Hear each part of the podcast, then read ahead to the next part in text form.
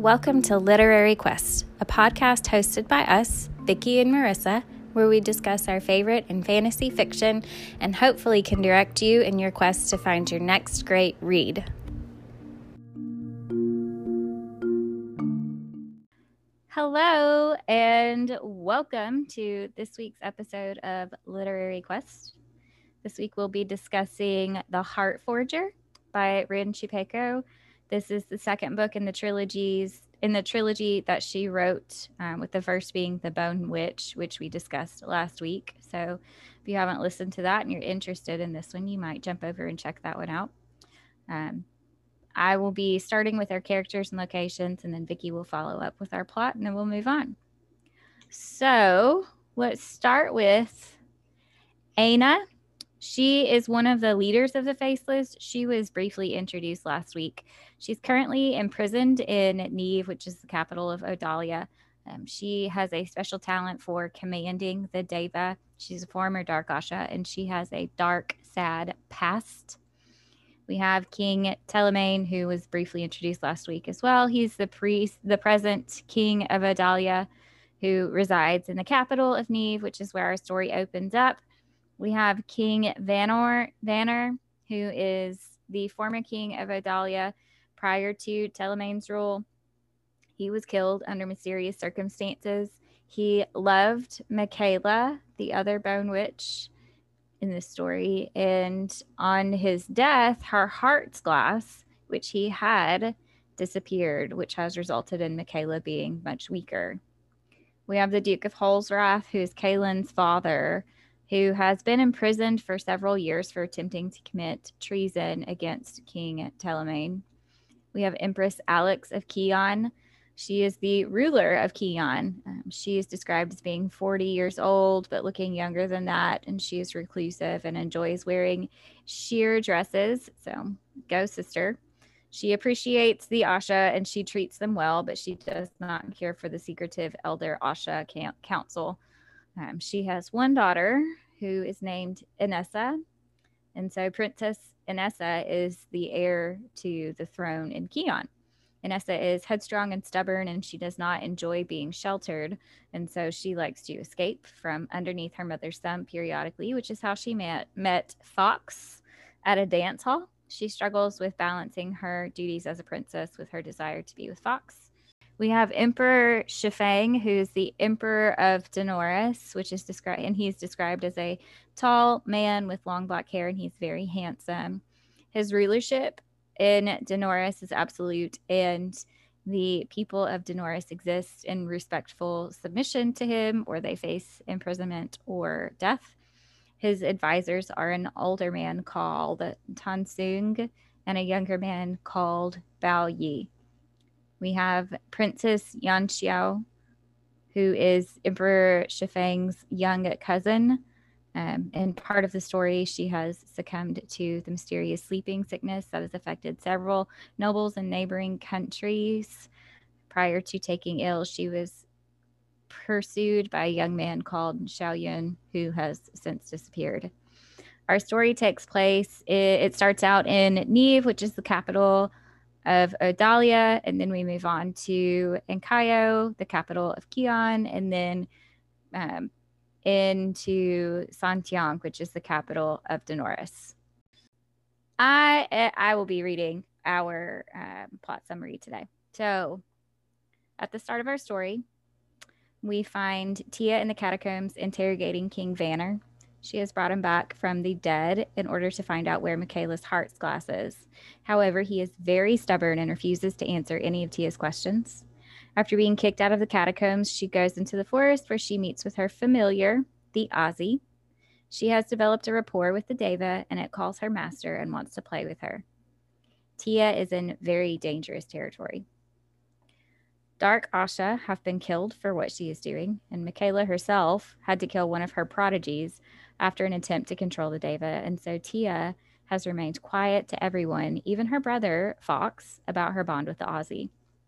She has been working hard to find Michaela's heart's glass, but has not been having great success So she has also been helping Khaled, the heart forger's apprentice, and Kance's older brother, find memories needed to make her a new heart glass. However, the memories required are rare and hard to find. Tia has an idea of using Aina's memories, and Khaled agrees to this.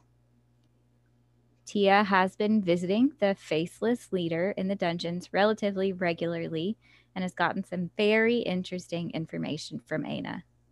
She is told that there are other runes that the elders keep hidden from Dark Asha in order to control them.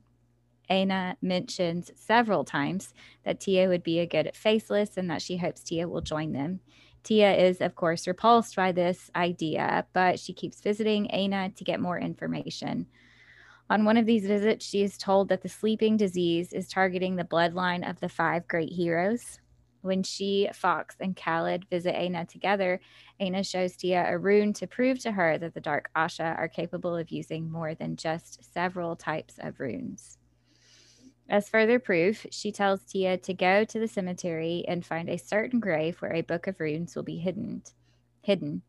It is at this time it is at this same visit that Aina reveals to Fox and Khaled that Tia has bonded with the Azi. Fox believes there might be something in the book about a way to break Tia's bond, and he believes that they should look for it. They are able to find it, but not after. They are able to find it, but not without a fight with a bunch of zombies. Tia is incredibly curious about the runes and spells in this book as they provide power previously believed impossible, like making a familiar truly alive. However, it is another secret that she must find from her sister Asha, as they will likely report her to the Council of Elders. Heart Runes Day arrives, and the Asha and the Prince publicly give their support to Lick, who wants to be an Asha despite being assigned male at birth. At this ceremony, the king announces that Prince Kance is engaged to the Princess of Kion, Princess Inessa. Both Fox and Tia are upset by this news. Tia does not harbor ill will toward Kance, and despite being a bit upset about his engagement, she decides to get him a present. He seemed very stressed recently, and so she and Khaled make a potion that is supposed to help reduce his stress and give him energy. Unfortunately, no good deed goes unpunished. And so at this engagement party, Tia gives Kance the potion, but a few minutes later, he becomes very ill. And Tia realizes that it is a sleeping sickness that several no- nobles across the neighboring countries have developed. And so, because Tia was seen giving Kance the potion, she becomes the main su- suspect. At some point during the chaos, Kalen's father took control of the palace and he knows that Tia is dangerous to have around. So he kidnaps her and her friends and threatens them with their deaths and torture or interrogation. And so luckily they managed to escape and Alfie, Polaire, Michaela, Zoya, Tia, Lick, Fox, and Princess Inessa willingly flee to escape Kion. Escape to Kion. Kalen attempts to stay behind so that he can guard Prince Kance. But Tia freaks out and uses compulsion to make him come with them, which is not a great decision and generally frowned upon. And also, Kalen really doesn't appreciate having his will taken away. And so, before they leave, Tia says that they have to stop and get the secret book. And so now all of her secrets are out there, and everyone knows that she can control the Azi, and they know that she has this book of evil runes. And so they arrive at Kion to a less than pleasant welcome. Fox is tossed in jail, and everyone except the princess is treated like enemies. Thankfully, the princess manages to convince her mother, Empress Alex, that the group means no harm. Trouble isn't over for Tia, though. Alfie reported Tia to the Asha Association, and she has to stand trial. Luckily, she is saved by Empress Alex, and during their visit, they find out that the Heart Forger has gone missing and they believe that he is in Daanoris. And so they find Khaled and the group makes their way to Daanoris. When they arrive, something strange happens. The emperor believes that Princess Inessa is there to marry him. And Inessa realizes that her mother at some point must have made some arrangement with him, and none of them are happy about this new development. Um, but there's not really much they can do, so they decide to take advantage of it and play along. Lick even gets picked to be a concubine, which is apparently a very great honor. So, additionally, they find out the princess of Daanoris has been afflicted by the sleeping sickness, and they decide to investigate that as well. Her name is Yan Xiao. They meet some resistance from the emperor's counselors, Tan Xing and Bao Yi, and they are not allowed outside of the palace grounds. This is infuriating because they need to get out and search for the heart forger. They manage to get out of the palace when they discover that a daeva is nearby and they go to kill it.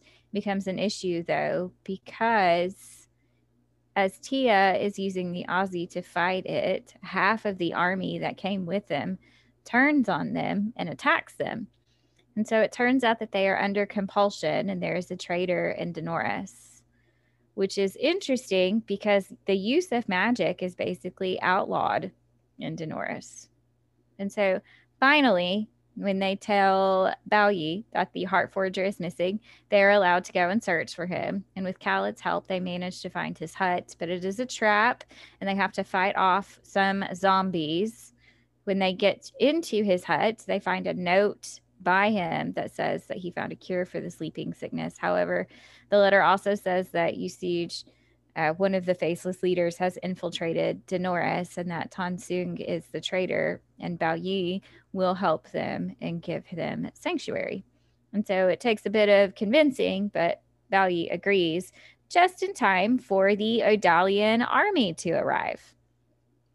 The emperor decides to rush the wedding between him and Princess Inessa, um, so that Odalians, so that the Odalians will have no claim to Princess Inessa. Um, during the wedding, there is a dramatic reveal about the traitor, and that Usij has been hiding in plain sight as an assistant to Bao Yi. So they realize that the Heart Forger is hidden by runes in the dungeon, and after a brutal battle against the army, they win, and Tia, Khaled, and the Heart Forger are able to find a cure for the sleeping sickness and to wake up Yan Xiao, the princess of Daanoris.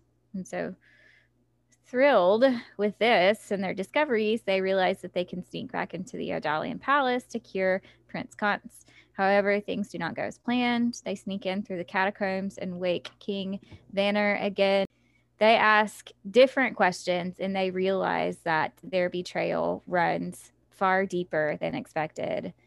Um, and so to discover who's betraying who and what's really happening with the Odalian royalty, you'll have to read the book or keep listening because spoilers abound. Yeah, so there was a lot that happened in this book. You know, we talked about last week how she spends so much time building the world going into the author goes into so much detail about like their clothes and the things that they wear and the history of the Asha and their roles and even just the mythology associated with the Asha and blade that soars and dancing wind. Um, and so it's a lot of detail, but when you get to the second book, it's just one thing after the other. So all of that world building that she did in the first book I mean, it like she set the stage and it just takes off with action from there. Yeah.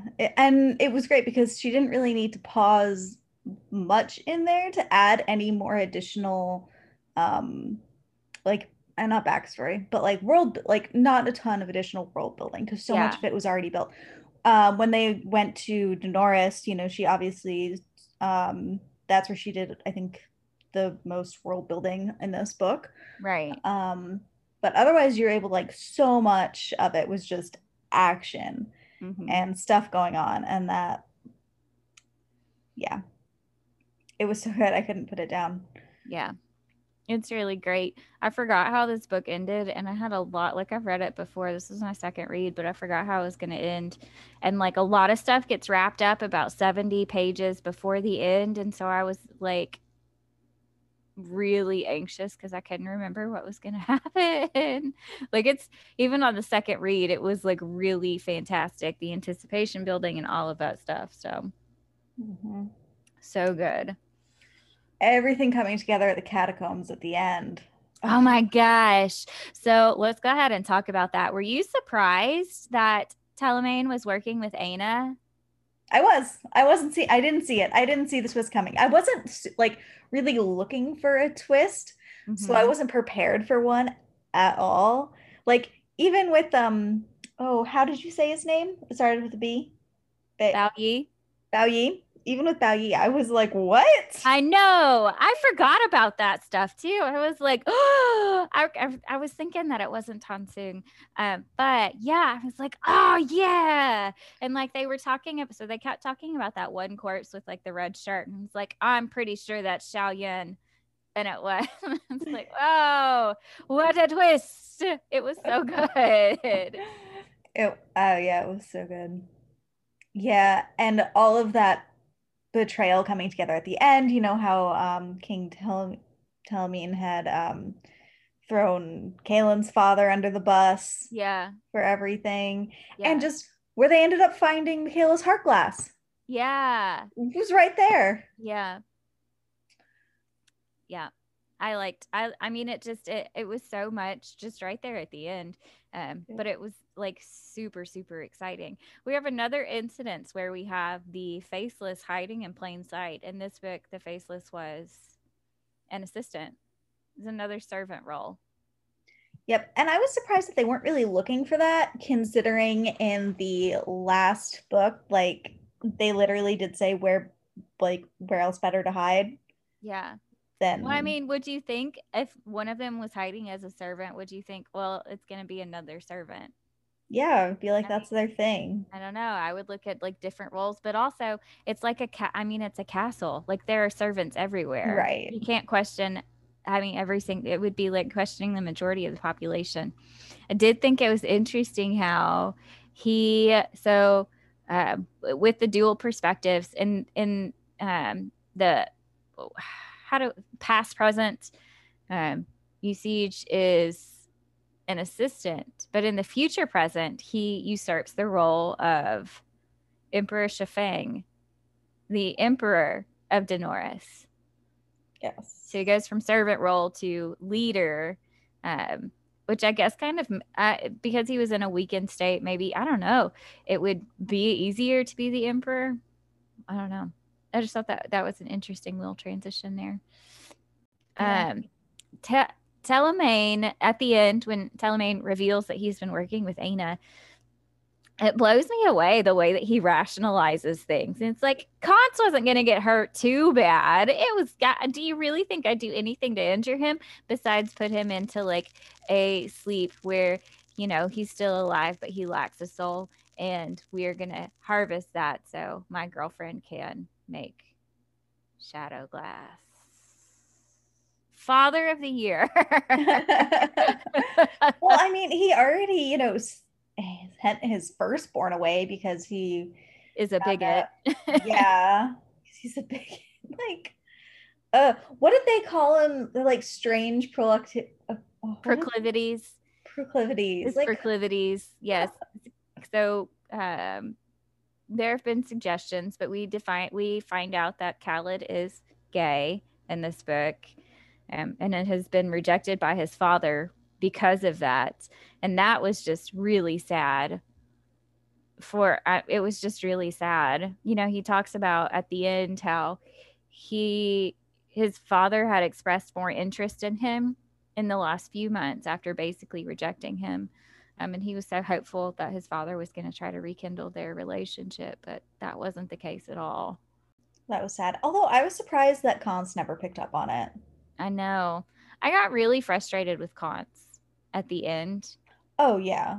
Me I mean, too. um, uh, and uh, I guess I kind of understand. So at the end, Kance is, you know, he's awakened from his they're able to make the thing that wakes him up. And he he wakes up to like his father being absolutely out of his mind like Taya or Tia has you know driven him out of his mind. So he wakes up the king like he becomes the king you know.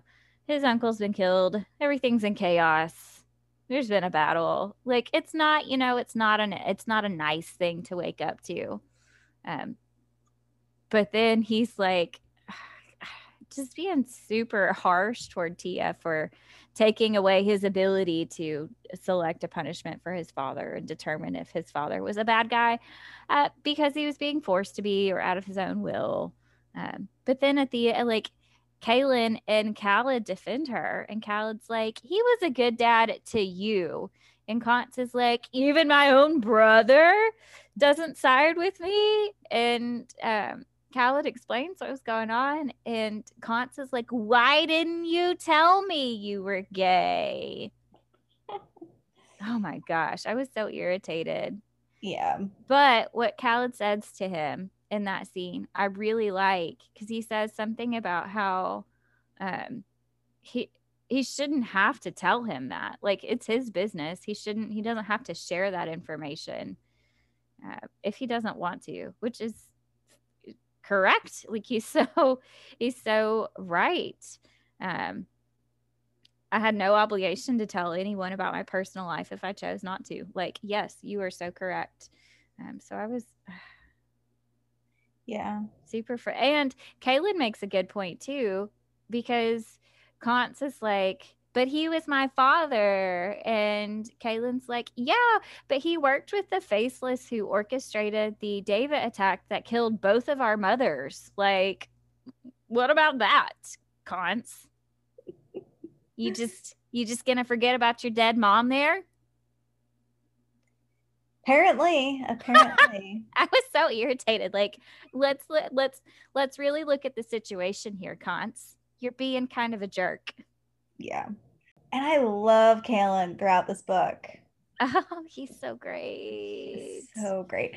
Standing up for her, you know, backing her just in like from her point of view, but also when, you know, she raises him from the dead mm-hmm. and in the bard's point of view, he's just there and supportive and stuff. And I he's yeah. great. He's so so like he's I feel like there would be a hard balance with being someone's familiar. So it would be like okay, so you're alive because of them. Do you just go along with what it, because um, at the Fox or at the Fox at the beginning, uh, Michaela, I think it's in this book. Michaela says something to Fox about not doing just whatever Tia tells him to do. And he says something like, Well, I'm loyal to my master first.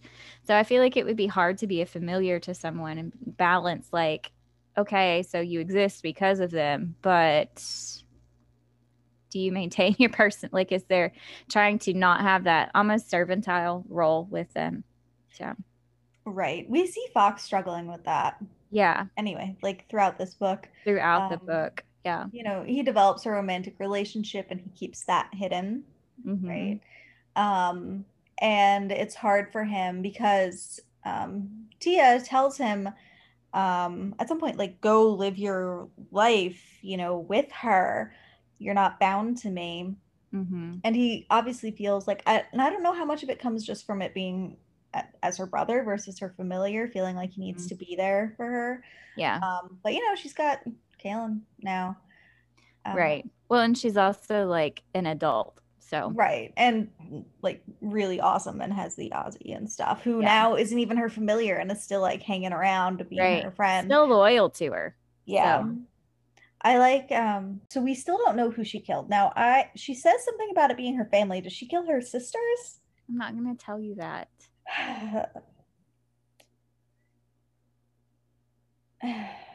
well, I don't know. Maybe she killed so I don't know if she's when she says her family, if she's talking about her blood family, if she's talking about her Asha family, mm-hmm. right? Because maybe she killed Zoya because she wasn't there in that fight. Right. We didn't see her. Yeah. Um, so who knows? But there were like multi like, and I know it's referenced in the first book that her sisters are dead. So anyway, um, so she does open up to him and kind of shows him what she saw and what she remembers, and he finally is like, "Oh," but then they're like, "Come to like talk to the council of elders or whatever, and they'll hear your case." But no, they won't. No, they're gonna she kill says her. It like five times probably. They like everyone that comes to see her is like, come back to Ankyo and talk to the elders. And she's like, no. She says this so many like I got so mad on her behalf. Like, y'all not listening. do you really think these hateful people are going to listen to her? No, she's been exiled. They like, no, this is not going to happen. Yeah. And she says, like, probably five times, like, you still don't believe me. So I'm just going to keep doing this by myself. Uh, well, not by herself, with Khaled, uh, Khaled and Kalen, but still, she's like, You still don't believe me, which is so frustrating because, like, Fox has literally been in her head.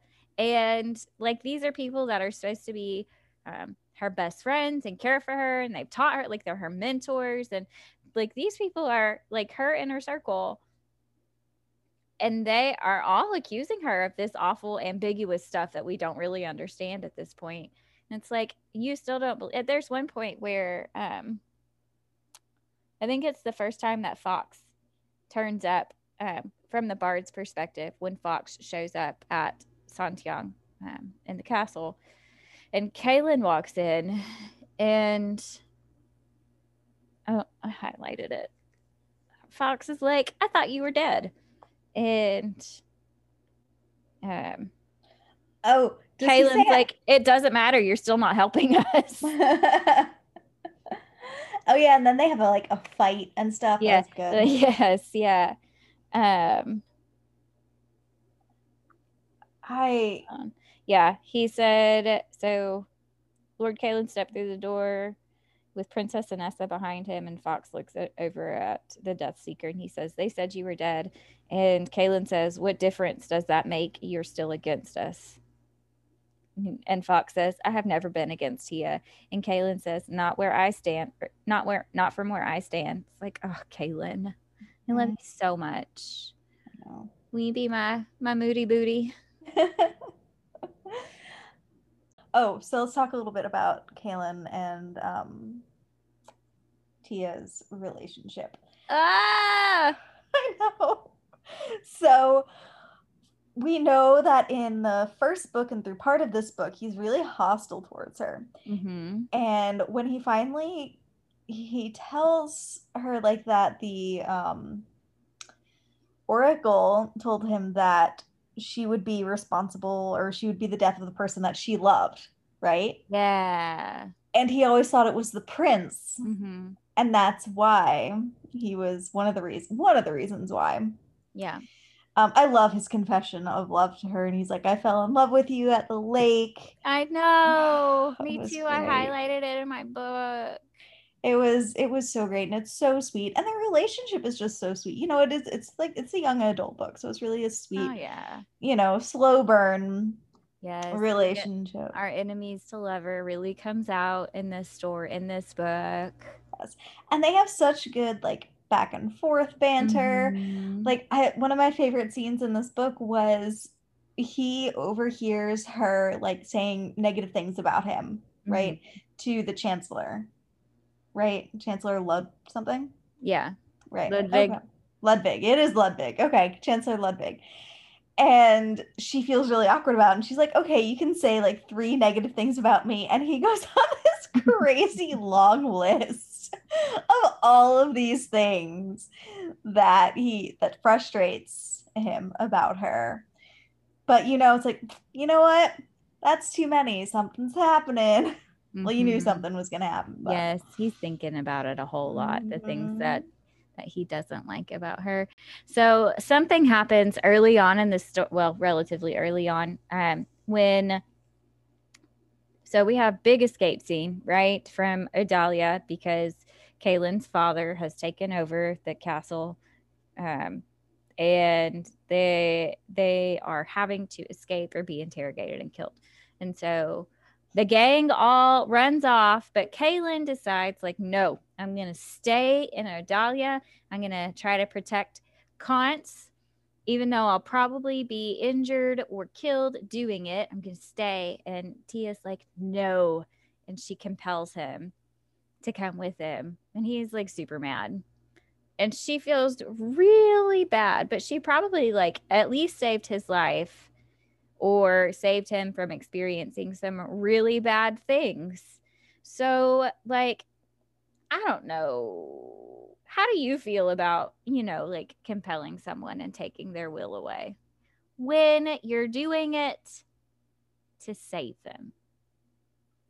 I mean, I'd probably do it for fun. So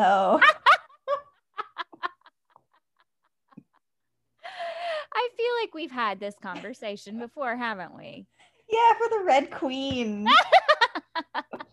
That's right. You wanted to be oh Maven's mom. Yeah. Rare just... power. I forgot. Yeah. Yeah. Wow, Vicky, if you were like a book or like a character in a YA fantasy book, you would be the bad guy. well, keep it exciting. Yeah, yeah.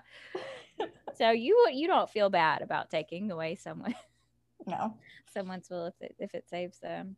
Yeah, I would I would I mean, be fine with it. I I would not take away some I don't I would not feel good about taking away someone's will just for fun.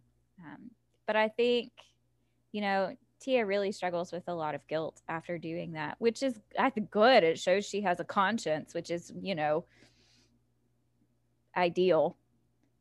Uh, but then she offers up to Kalen to do the heart share rune, which like gives him like they have the power over each other and it really comes in handy. Um, but she's like, you can do anything that you want to me. Like, wow. I so my mind automatically went to dirty places. Of course it did. Mine does too. Yeah. yeah. And so does Kalen's. yeah. I know, especially when he like leans forward and he's like, Do you really want to know what I want you to do? Like, do you really want to know? And I'm like, I, I want to yes, know. my smutty side was like, please tell me.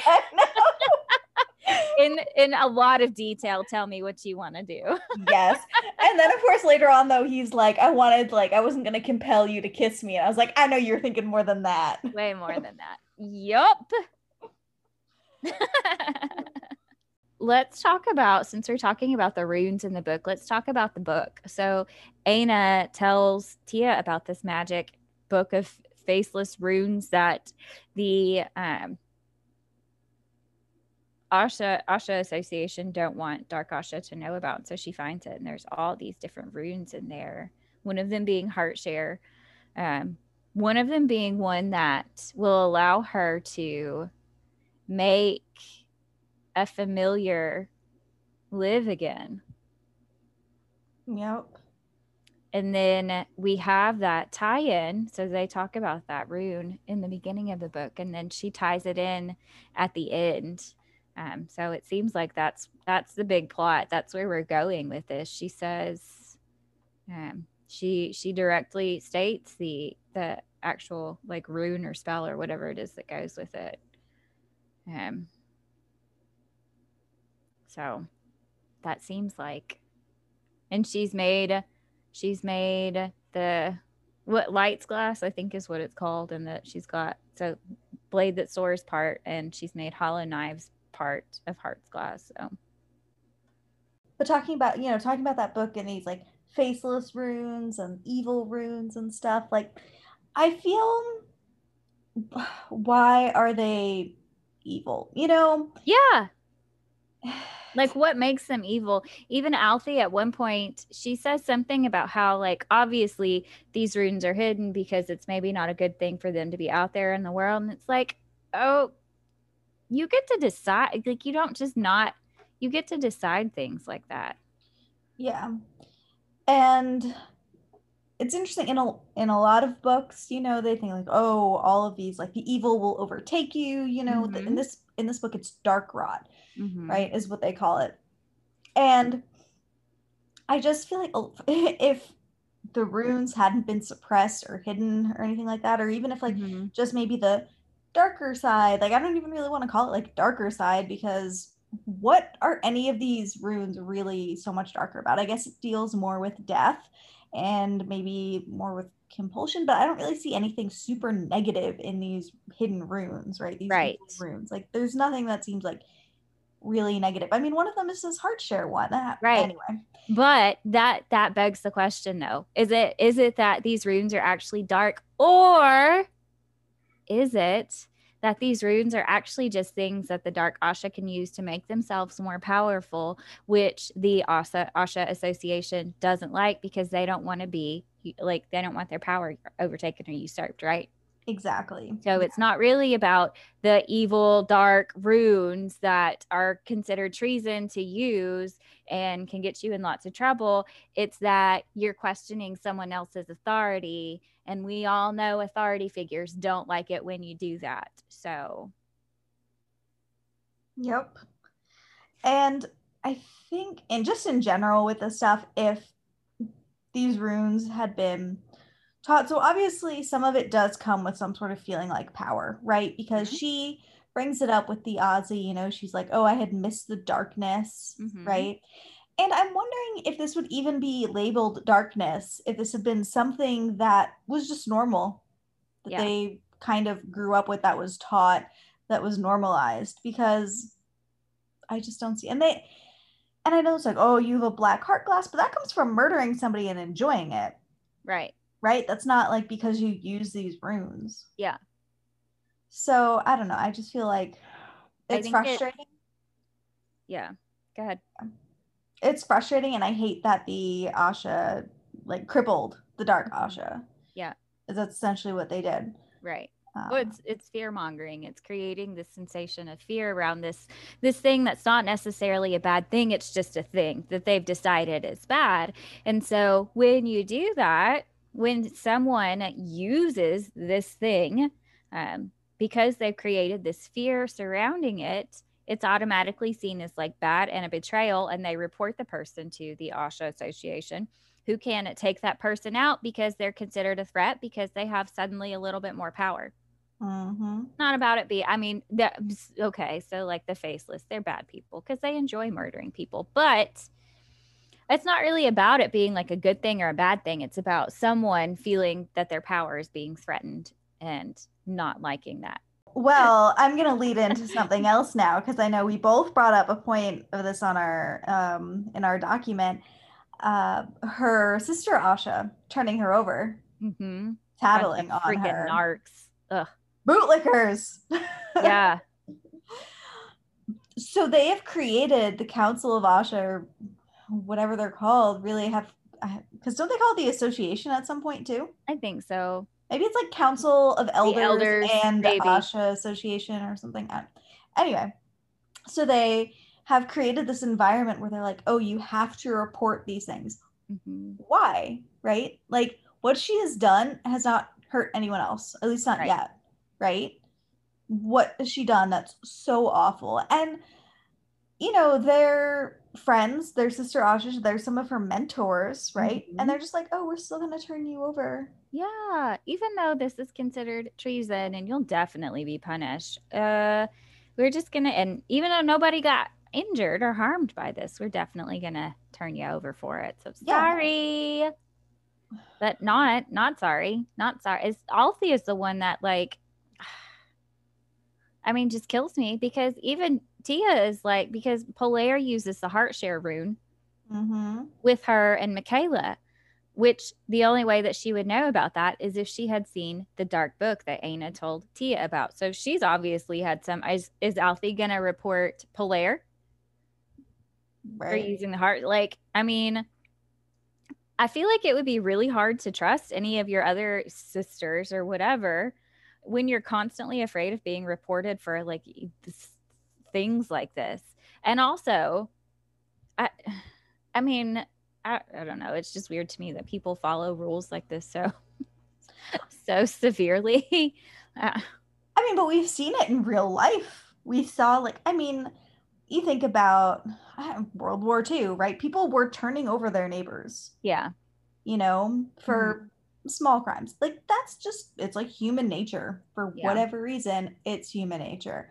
Yeah and just so what I really like is when Tia is being questioned by the Elder Association because uh you know Althy turned her over. Empress Alyx like storms in and was like, I'm gonna be taking this girl. So bye. And they're like the the elder Asha are like, but she had a book. And Alyx is like, hold on she had a bad book, a dangerous book. That's what they call it. They call it that the, the elders uh, Asha are like, but Tia had this dangerous book. And Alyx says, books are only dangerous to those who keep their flock uneducated, elder. Snap, snap. Like, oh, yes, girl. You That's tell what- them. Yes, that's actually that was one of my quotes. Now I have to delete it. So anyway, still my quote. Right. Well, no, it's okay. It's such a good um it's such a good quote and a good point too. And all of this also backs up what um Aenah has been telling um Taya too. Yeah. So he planted this seed in um Tia's, I keep saying Taya now, Tia's mind, and she's seeing all of these things happen. You know, she's mm-hmm. seeing, she hears about Polaire, or she sees Polaire use a heart share. Um, she finds out that Polaire learned that from one of the elders because she found it, right? Mm-hmm. So now this corruption extends to the elders, and so she's um, suspicious based off of. She was already kind of suspicious, and now she's even more suspicious, and it just mm-hmm. spirals. Yeah. And she turns into this like total amazing person who raises the Daeva and just like yeah destroys everything in her path. Love her. Right. Love it. And ask questions. And that's what really gets me about this. Like Aenah is the first person who's asking Tia, like, um, does this not seem suspicious to you? And maybe you should ask the elders where Mykaela's heart's glass is. And maybe you should find out about this book and maybe you should ask some questions. And Tia's like, you know, you're right. Like, I know that Aenah is the bad guy, and it's definitely bad to enjoy murdering people. But when she was trying to convince Tia to come to the dark side, I was like, all right, let's go. It sounds like they have a way better time over there. And they they're way more curious and ask questions. It's like, is it really that bad? Is yeah. it really? You probably wouldn't always have to murder people. just a little murdering uh, like no i mean they might have like other roles there like scholars or some who knows yeah i probably would have been like yes i'm way interested in learning all this stuff please tell me more Aenah. tell me more tell me where to meet your people what more can i learn Yep. We have more spells here.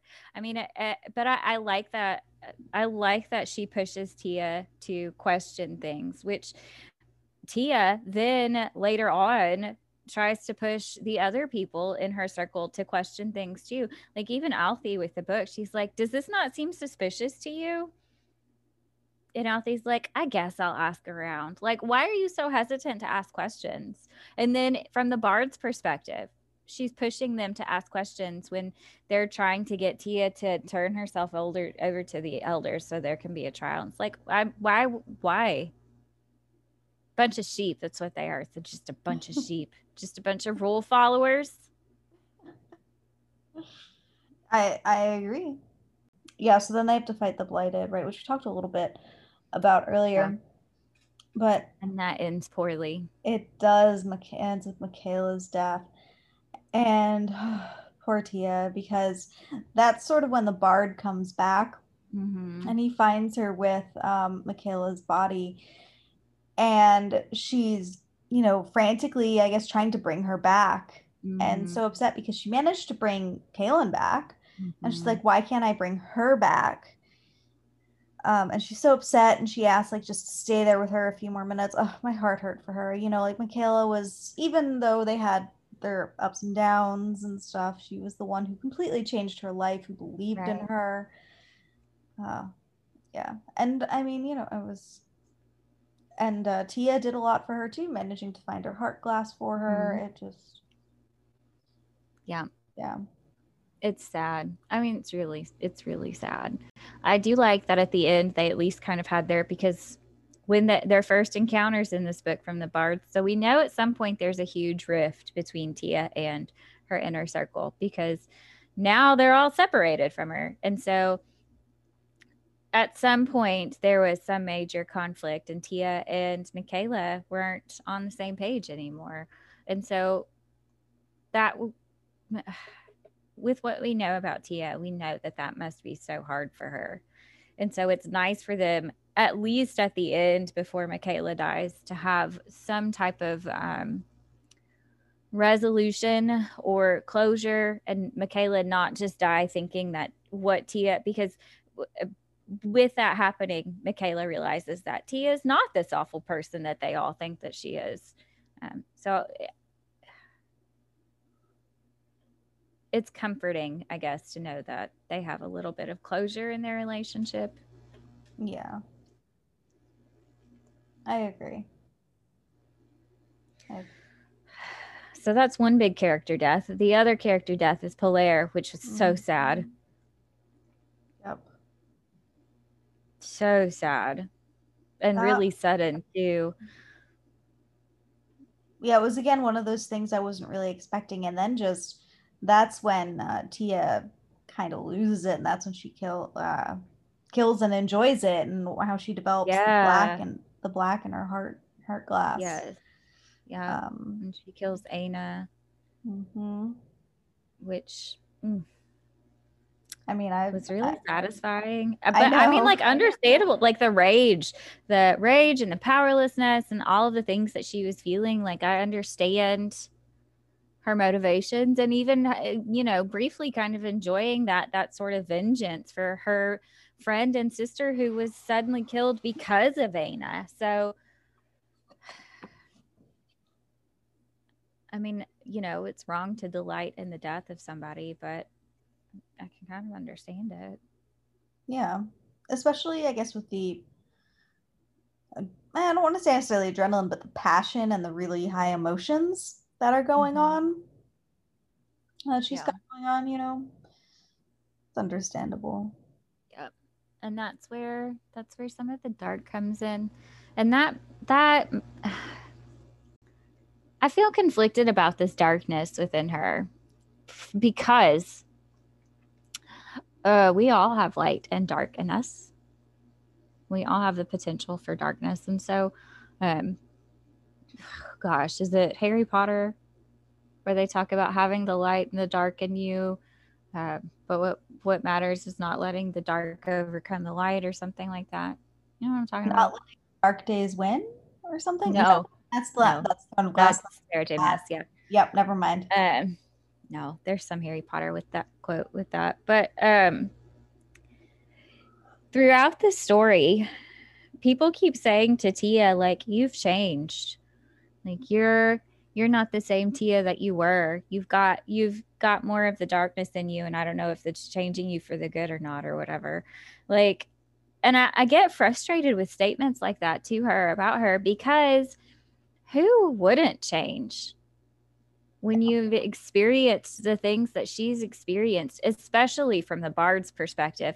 Khalad says that she's changed. Someone, at her brother, says that she's changed. Like, uh, yeah, she's changed. There was clearly some major event that occurred. She was exiled. Her lover was murdered. She lost a ton, like a lot of bad things happened to her. How would she not change? And I mean, she's also learned so much. I mean, when we started this book she, or the series, she's like, what, 11? No, 12, 13, yeah. 12, 13, right? Yeah, 12. And she's now 17 I was not the same person at 12 that I was at 17. Nope. No, you learn more, you grow, and what she's learned and what she saw has not been the greatest. Right. So, of she course. Has, yeah, she hasn't been treated well by no. people who should be people she can trust. Yep.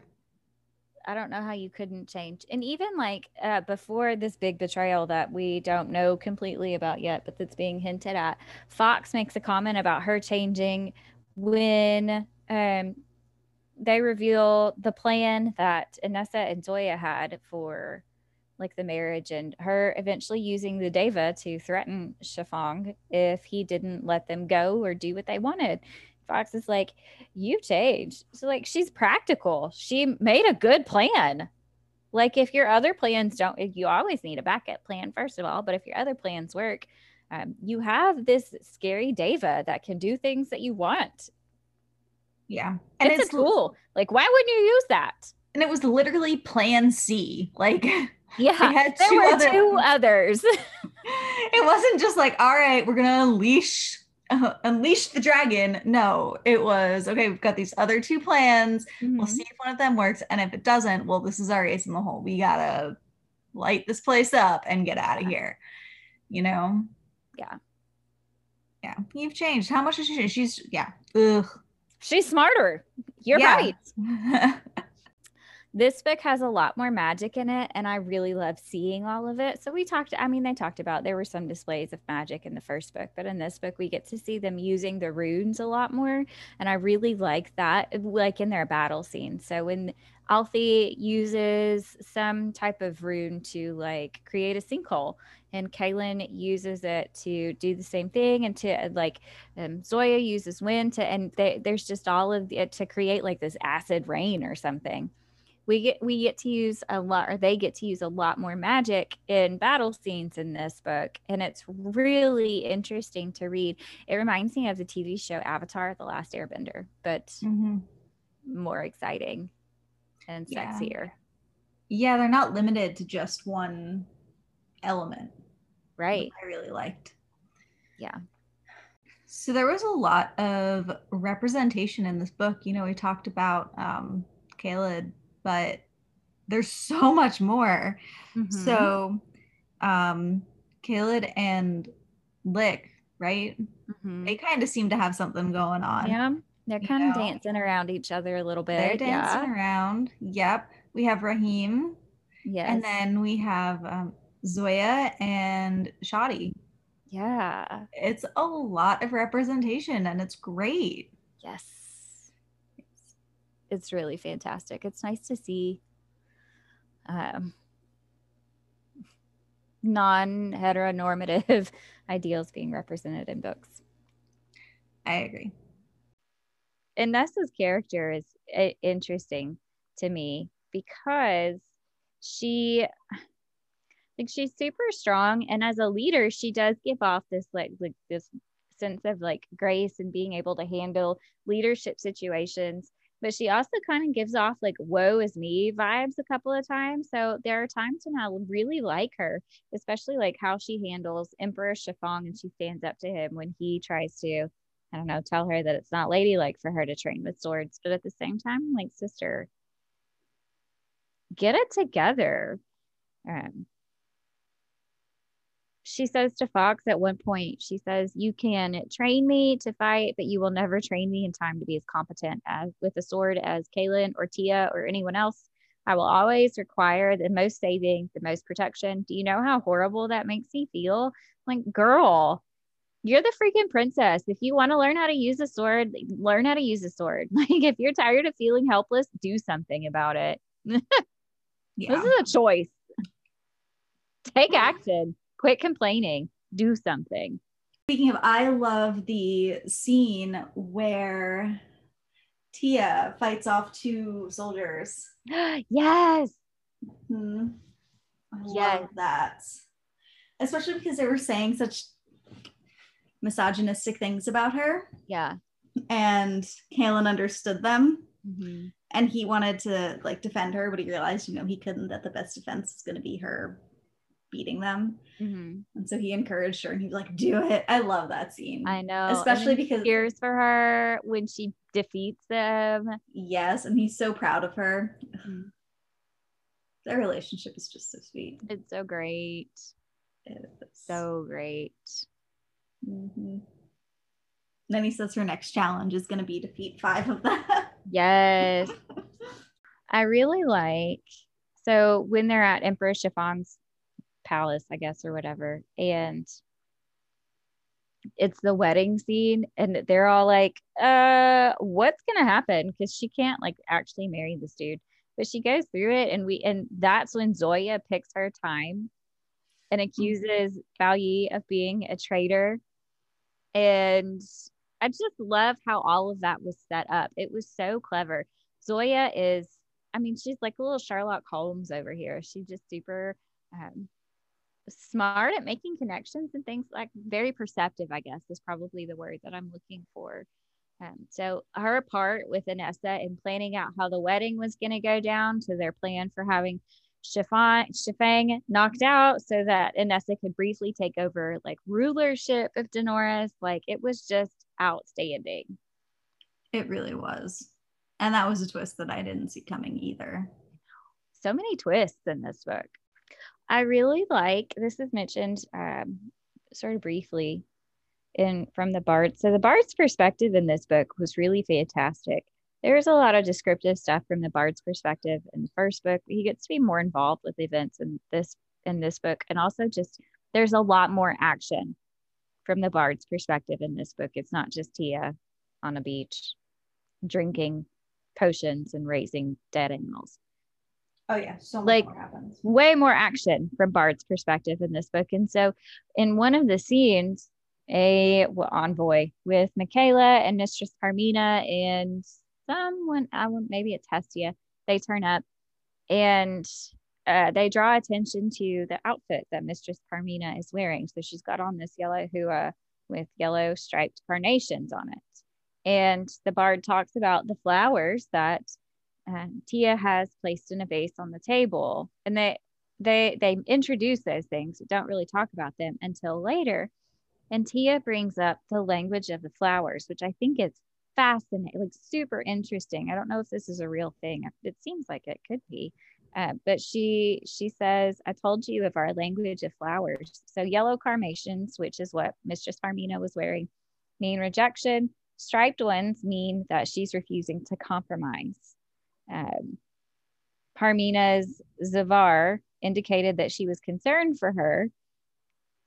And so Tia responded with the flowers that she had in her vase, which was she had monkshood to warn Parmina of traitors in their midst, and Belvedere to indicate war, which they didn't listen to.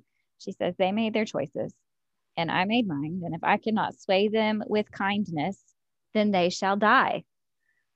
Stop taking my quotes. I'm sorry. Get some other quotes, Vicky. I totally, I mean, she tries really hard, Mhm. like stupidly hard to get these people to listen to her. Yep. And they don't. And Yeah. so she gets her army of the dead to eat the soldiers, which I really liked. I liked how when she has that confrontation where they leave the castle, they're like, You killed our men. And she's like, "Eh, You brought your army to these people who had no part in this. They were completely innocent and you would have harmed them. I gave you options and you rejected them. So this is your fault. Yeah. Yes. You Especially- right. Yep. Yeah. I I love the I love the dead eating the people. Man, how terrible of a death would that be? be really bad. So uh, let's talk about our quotes. One thing that I like that Tia says to Princess um, Yan Xiao after, and so this is, and this is in the bard's perspective, and she says, um, to grieve means that you have loved. To love opens up the possibility of grief. There cannot be one without the other. I like that just because it, it, it speaks to the, the vulnerability um, that comes with loving someone else you open yourself up to the possibility of being hurt either by that person or by loss of that person. Uh, but I think most of the time people would agree that it's worth it to have loved and to experience that than to never have loved and, and to to not feel those those sad feelings. So I like that. And then uh, there's a um, a scene near the end of the book where Tia is speaking with Fox about um, he says something about telling the truth, and she says most people reject the truth. Fox lies are sweet to the palate, but the truth is often spat out, bitter and rancid. Politeness and veracity have never walked hand in hand, but when I die, at least I shall die knowing that my eyes were open, looking at at all there was to see and when that day comes, I will make sure that you have no part to suffer in it. I like it because I think she's correct. Um, people often reject the truth for the the thing that makes them feel more comfortable.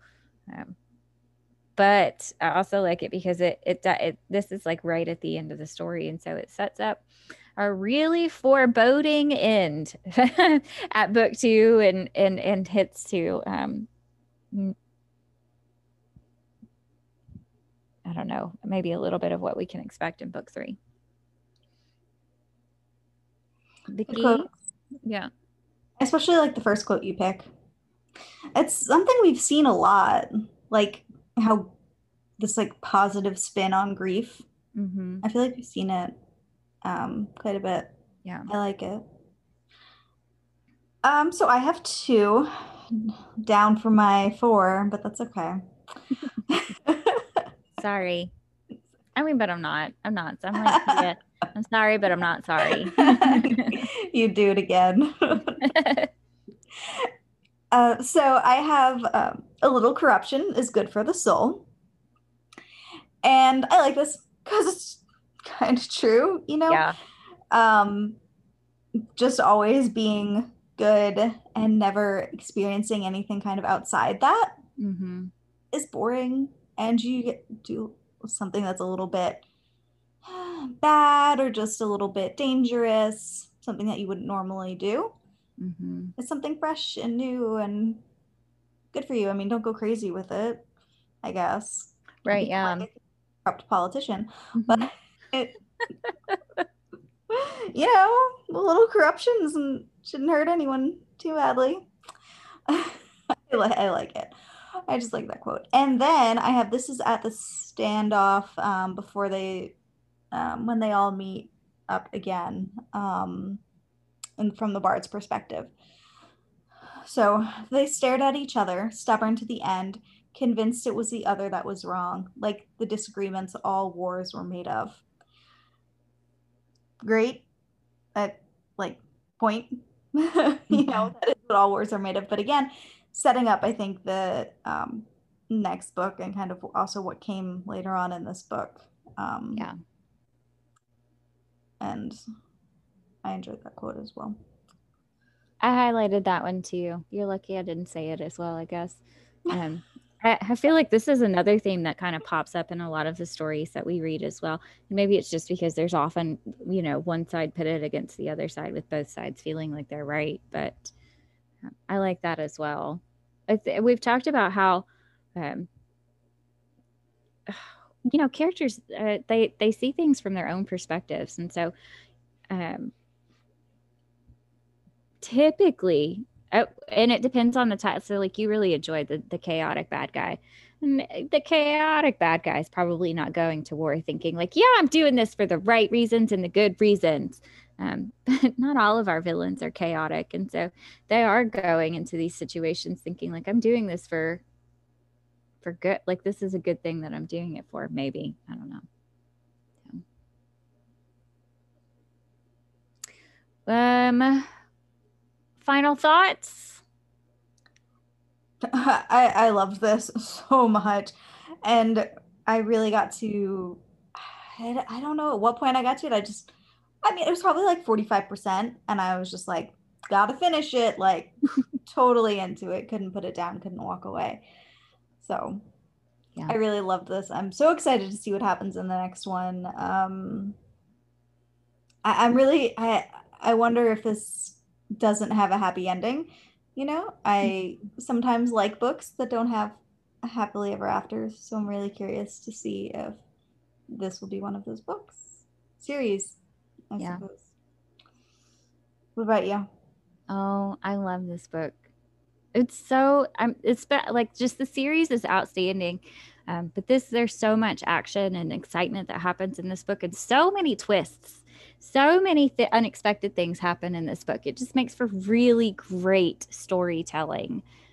Cuz I, I like I like being able to predict what's going to happen because I enjoy spoilers, but I also like a surprise too and I definitely like even having read this before, I forgot what was going to happen and was still surprised. So I just I I love it so much. So so that's it. Um you can join us next week for the last book in this trilogy. It's called The Shadow Glass, again written by Rin Chupeco. Uh, we hope you join us and we thank you for listening.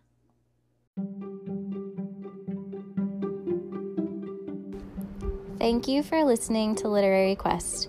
We hope you enjoyed our episode. If you'd like to follow us on social media, we can be found at Literary Quest Podcast on Instagram or Facebook. You're also welcome to share your thoughts and ideas with us via email at literaryquestpodcast at gmail.com. Thanks again.